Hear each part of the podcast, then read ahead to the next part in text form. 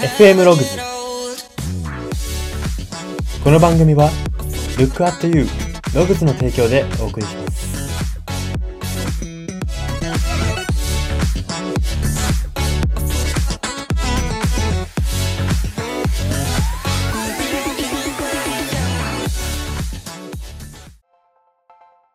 どうも。冬寄りの秋の匂いが好きな人材エージェント Y です。この番組は生きる自己啓発書と呼ばれる Y があなたの人生観、キャリア観にさやかな変化を日々与えていこうという番組です。これは取り入れたいと思うものがあったら取り入れる、そんな感覚で聞いていただければと思います。さて、今回は曲考察のコーナーです。今回特集するのが、ラストアイドルさんの楽曲、バンドワゴンという楽曲です。はい、えー、このアーティストさんご存知の方とご存知じゃない方は結構分かれるんじゃないかなと個人的に思っているんですけれども、まあ、ざっと説明させていただきますと、えーテレビのオーディション番組で生まれた AKB をプロデュースしている秋元康さんプロデュースの、えーアーティストさんですね。えーなんて言うんでしょうか。このラストアイドルっていうのはですね、先ほども少し言いましたけれども、テレビのオーディション番組で生まれた、えーグループでありまして、そのラストアイドルっていうアイドル名、そして、デビュー曲で歌う曲、こういうのが全て決まってる状態でメンバーを、こう、デスマッチじゃないですけども、うん、番組がありましてですね、その番組で一人候補者を呼んでは、対決させて、既存メンバーと。で、既存メンバーよりも評価が高かったらメンバーを入れ替えていくみたいな感じで、こう、どんどんどんどん、あ新しい、えーより良いアイドルにグレードアップしていくみたいな感じの、こう、エンターテインメント性も掛け合わせた番組を通じてできたアイドルグループなんですけれども、まあ、このが番組っていうのは少し話題になりましたね。はい。で、このバンドワゴンというのはですね、えーバンドワゴン効果という言葉から取ったタイトルなんですね。バンドワゴン効果っていうのはどういうことかって言いますと、これ心理学用語ですかね。はい。多数が選ぶ選択肢に結果的に多くの人が後追いしてしまう現象ですね。まあ、要は流されるってことですね。多くの人が言ってるからこっちが正しいのかもしれないって言って流されてしまう、えーこの現象のことをバンドワゴン効果って言うんですけれども、まあ、このバンドワゴンと戦う大切さ、バンドワゴンに流されない大切さっていうものを歌った楽曲。えータイトルはバンドワゴンですけれども、あくまでこれに抗うっていう楽曲になっているんですけども、この楽曲を特集していきたいと思います。はい。では最初に歌詞から読み取れるメッセージを3点、えーやっていきたいと思います。一つ目です。僕が欲しいものとは？たった一つ願うもの。ずっと追い求めてるあの夢か。人混みに飲み込まれ、どこかで見失っても、絶対バンドワゴンに振り回されないという歌詞です。はい、早速なんですけれども、バンドワゴンに振り回されないともう、明言してますね。まあまあ、これが曲全体のメッセージになってくるんですけれども、まあこの歌詞説明していきましょう。まあここ、何の描写かと言いますとですね、夢を追う道で、主人公が大衆に流されそうになりながらも、自問自答で本当の願いを意識し直している描写なんですね。なんでかって言いますと、最初、僕が欲しいものとは、ハテナってついてるんですね。自分が、僕っていうのは主人公ですね。欲しいものってなんだっけ？たった一つ、願うもの。うーん、なんだろう。ずっと追い求めてるあの夢か？これもまたハテナがついてるんですね。結構これ夢を追う上でありがちなあシーンかなと思うんですけれども、自分が求めてるものがだんだんわかんなくなってくるというか、目の前の作業に必死にやっているうちに、その作業が行き詰まった時に、あれそもそも何に向かって走っていたんだっけと、こう、迷ってしまう時。これは結構夢を追っていればですね、どんなに大きな夢でも小さな夢でも追っている人には、えー経験、経験者が多い事象ではないかなというふうに思いますね。で、その後ですね、人混みに飲み込まれ、どこかで見失っても絶対バンドワゴンに振り回されないと。だからこの主人公はですね、自分が欲しいものとか、たった一つ願うもの、夢、なんだっけと思いながらも、最低限バンドワゴンに振り回されないことだけは守ろうって決めてるわけですね。これ大事ですね。この楽曲はおそらくここは要点ではないのかもしれないです。作り的に。ですけれども、私は個人的にここに要点を一つ見出しているんですね。というのも、絶対バウンドワゴンには振り回されない。それ以外は柔軟にやる。これぐらいが意外と、あの、夢を追う上で大事だったりするということなんですね。何か夢を叶えている人っていうのはですね、すべてすべてにこだわったって人、そういないんですよ。トライアンドエラーをしていくにつれて、これは捨てよう、これは人に任せよう、これは誰かに託そう。そうやって、あの、自分がやるべきこと以外をどんどんどんどん人に渡していく、捨てていく。そうやってやっていくうちに夢が叶っていたりするんですね。じゃあ、例えばですけれども、安室奈美恵さんで例えましょう。安室奈美恵さんっていうのは以前も少し話したんですけれども、最初、えー、ダンスボーカルユニットみたいなとこに入って活動していたわけで、そこからどんどんどんどんこう独立独立って言って、あいろんな人の元を渡り歩きながら、あの、歌姫と呼ばれる位置までたどり着いたわけですけれども、じゃあ、安室奈美恵さんがデビュー当時から自分でプロデュース、自分で営業、自分でアーティスト、えー、自分でスケジュール管理ってやっていたら、今の位置まで行っていたかと言ったらそうじゃないんですよね。じゃあなんで行けたかって言ったら、プロデュースはこのグループに任せました。デビューする場所はこの人たちに任せました。えー、スケジュールはこの人に任せました。って言って、そうやってどんどん手放したからなったわけですよね。これ、安室奈美恵さん分かりやすく具体例として出しただけですけれ出しただけですけれども、どんな成功者といいますか、こう大きなことを残している人もですね、これは共通事項だと思います。なのでですね、えー、皆さんもぜひ周りにこう大きなことを成し遂げてる人、この人は成し遂げてるなって思う人がいるのであれば、その人のことをよく、その人に思いを馳せてみてよく考えてみてください。その人もおそらくいろんなことを手放しています。はい。で、この主人公も手放した上でバンドワゴンに振り回されないことだけは、えー、絶対に守ろうということがあったわけですね。はい。では、ポイント二つ目です。太陽は雲があったってどんな時も存在するという歌詞です。はい。これ、今回短かった、えー、歌詞考察にしては短い描写、短い歌詞でしたけれども、これは夢、希望に関する比喩なんですね。どういうことか、えー、さらに詳しく説明をしますと、夢を追う上で大切なのは、雲がかからないことではなく、太陽を自らの手で沈めてしまうこと。えー、あ違いますね。えー、夢を追う上で大切なのは、雲がかからないことであって、太陽を自、えー、太陽自らの手で沈めてしまうことが一番良くないということなんです。そういうメッセージが読み取れるということなんですね。雲がかからないように、つまりは夢を追う上で失敗しないように、何か言われないように周りから。って言って、こう選択をしていくとですね、結局自分の中に掲げていた太陽、目標、えー、こだわり、こういうものを沈めてしまうことになるんですね。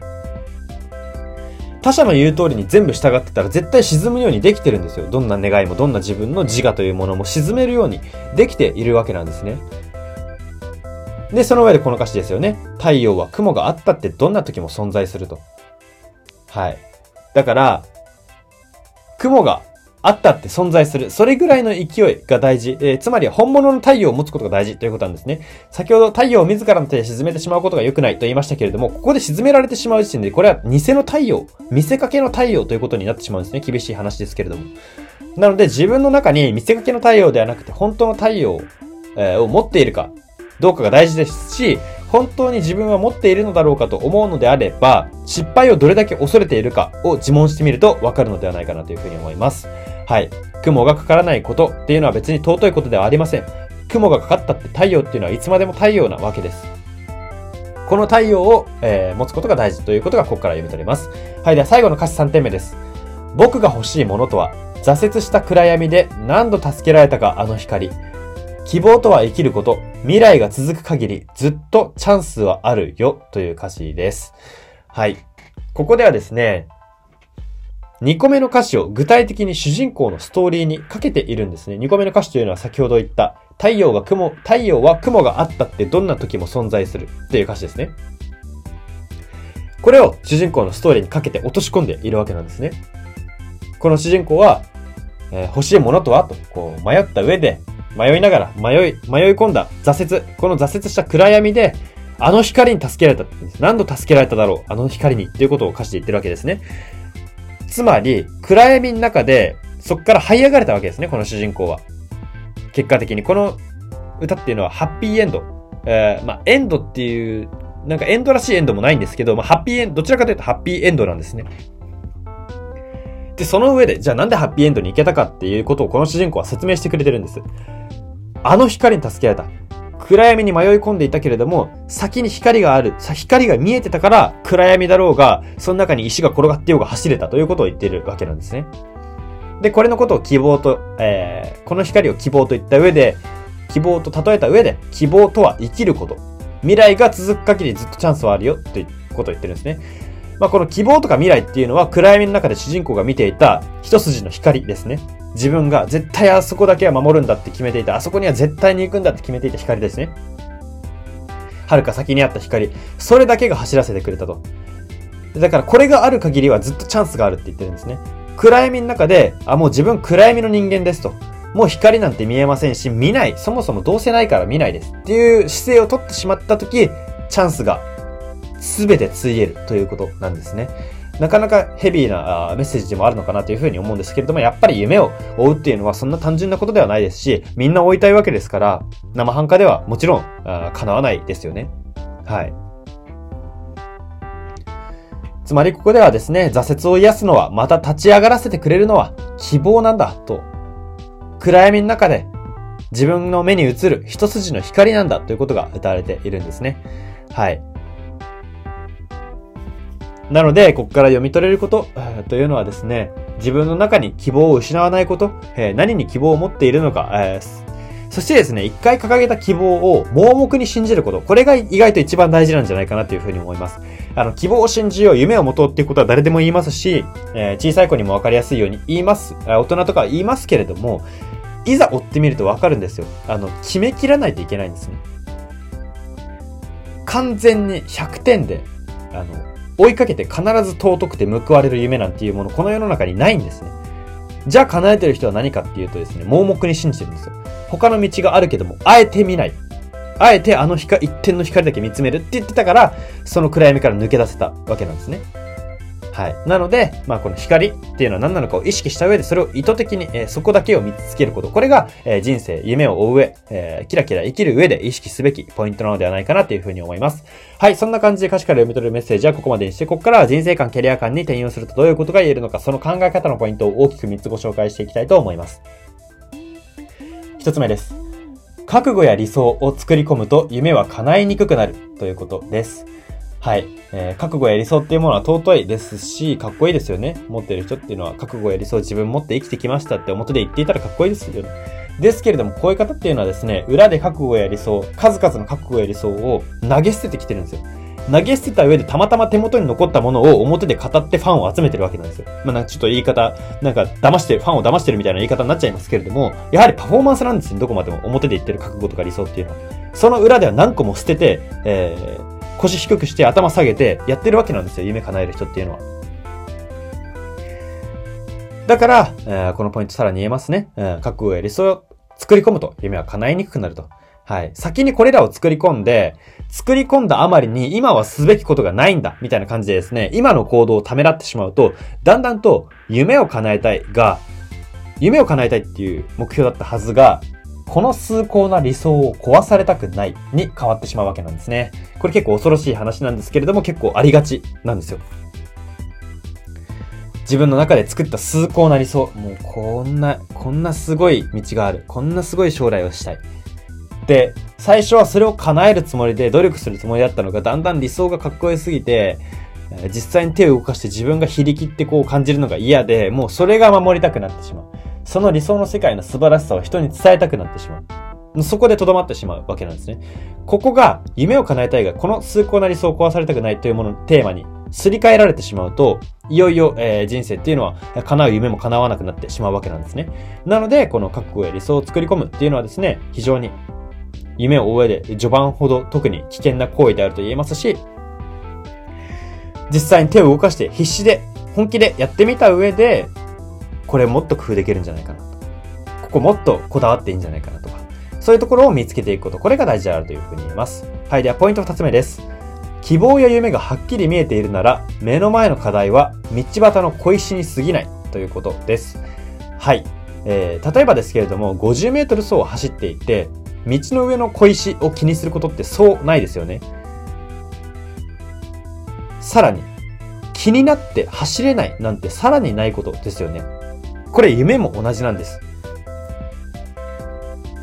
夢を叶える人どういう人かっていうとですね、夢と50メートル走のゴールを一緒としてください。はい。50メートル走の、用意ドンで走りますよね、ゴールに向かって。で、ゴールに向かって走ってる時って、道端にこういう人が落ちてもうまく避けたり蹴ったりして、なんとかこう走り抜けますよね。ですけれども、夢を叶えられない。これ夢を叶える人ですね。50メートル走を夢を叶える道のりで例えると、今のタイプが夢を叶える人です。じゃあ叶えない人どういうことをするかっていうと、50メートル走を走る道の中にある小石を見つけては、なんだこの小石ってこう小石を見てしまったりだとか、小石が気になって走れないとか、あの小石どかしたら走りますっていうとか、もしくは走ってる途中で小石多いなと思って、この競技やる意味そもそもあったっけとか言って、そのレースから離脱したりするんですよね。なんか50メートル走に例えたらこんなんありえない話だって思うかもしれないんですけれども、夢の道ではあり得る話なんですよ。実際にもしかしたらリスナーの方にも経験者の方もいるかもしれないです。はい。で、こういう人はなんでかっていうと、希望や夢がはっきり見えていないからなんですね。50メートル走で誰かに勝つとか、えー、その50メートル走でゴール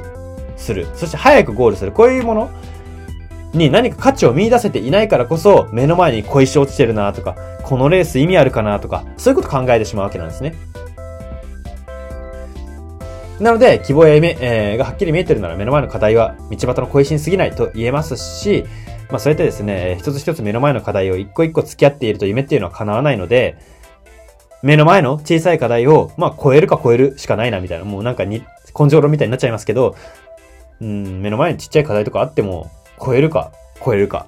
の二択だな、みたいな。それぐらいのポジティブさでいられることじゃないと、夢っていうのは簡単に叶わないということが言えます。はい。では最後3点目です。挫折しないことより、立ち上がるための思いを持っていることの方が人生を充実させるということです。これは私普段のラジオでも少し言っている時あるんですけれども、挫折しないことではなくて、立ち上がれることの方が尊いんですね。立ち上がる力。で、立ち上がる力って言ってもですね、やはり思いとか希望っていうものが強く意識できていないと立てるものも立てないんですよ。あの人間が、えー、何くそってこう、挫折しても立ち上がるのって、精神の強さとか、根性の強さとか、そういうものじゃないんですよね。目的が見えているかなんですよ。別に精神強くなくても目的見えてたら無心で立ち上がるんですよ。精神が強い人が全部立ち上がれないわけじゃないんですよ。目標がはっきりしたら無心で立ち上がって次に向かうわけですよ。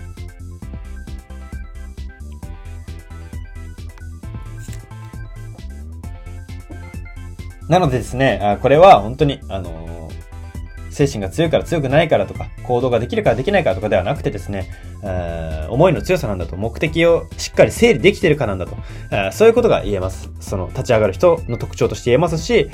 皆さんもぜひ意識してみてほしいなというふうに思います。はい、そんな感じで今回は以上になります。今回は曲考察のコーナーで、ラストアイドルさんのバンドワゴンという楽曲を特集しました。FM ログズ今回の放送は以上になります。いかがだったでしょうか？はい、えー、ラストアイドルさんっていうのはですね、えー、非常に、あの、興味深い、えー、なんて言うんでしょう、プロジェクトっていうんですかね？